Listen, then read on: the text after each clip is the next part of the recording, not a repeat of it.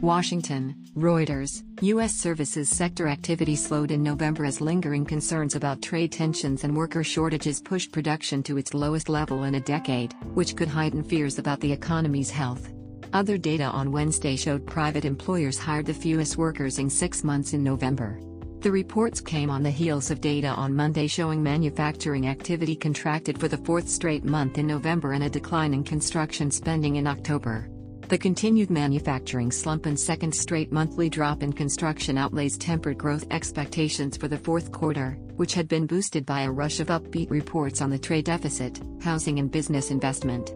Still, the economy appears to be growing at a moderate pace rather than stalling growth is being constrained by the Trump administration's America First policy, which has seen the United States embroiled in a trade war with China, and tit for tat tariffs with other nations. The trade tensions, which have eroded business confidence, come as the stimulus from last year's $1.5 trillion tax cut package is fading. The Institute for Supply Management, ISM, said its non manufacturing activity index fell to a reading of 53.9 last month from 54.7 in October. A reading above 50 indicates expansion in the services sector, which accounts for more than two thirds of U.S. economic activity. Economists polled by Reuters had forecast the index dipping to a reading of 54.5 in November. The survey's production index tumbled 5.4 points to 51.6, the lowest level since November 2009, as tariffs on imports, including steel and aluminum, raised costs for businesses.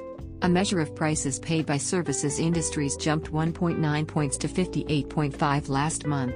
The decline in the index in November seems to reflect the tariffs that are impacting the prices of many products that services companies use to provide their services to other companies and consumers, said Chris Rupkey, chief economist at MUFG in New York. China is not paying for all the tariffs apparently. President Donald Trump has repeatedly claimed that China was paying the tariffs in the 17 month trade war. The dollar fell against a basket of currencies, while U.S. Treasury yields rose.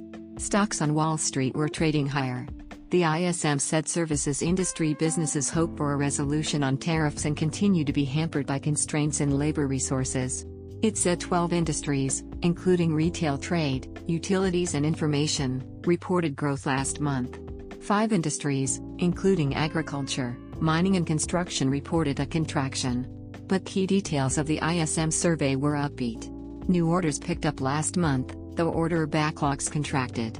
A measure of services industry employment rose to 55.5 from 53.7 in October.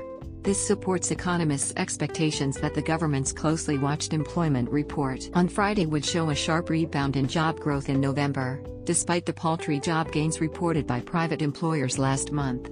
Private employers added only 67,000 jobs in November, the ADP National Employment Report showed on Wednesday. It was the smallest monthly gain since May when just 46,000 jobs were created, the fewest since 2010, and continued a trend of decelerating job growth that has taken hold this year.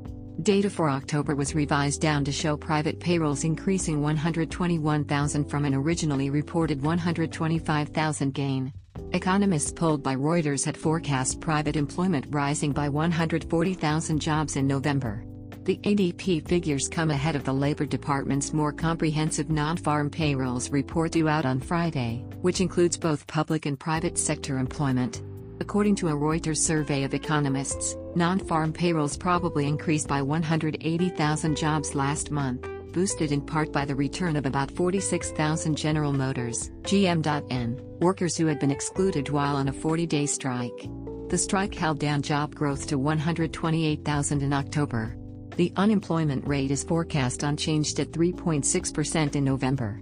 The ADP report, which is jointly developed with Moody's Analytics, has a poor record predicting the private payrolls component of the government's employment report. Economists said the ADP job count was not affected by the resumption of work by the GM workers. Still, last month's private payroll gains pointed to a co-oling labor market.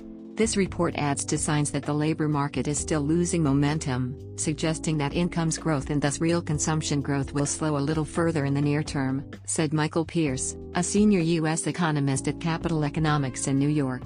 But it would take a much sharper downturn in employment growth to raise recession fears. Job gains have averaged 167,000 per month this year, above the roughly 100,000 needed each month to keep up with growth in the working age population.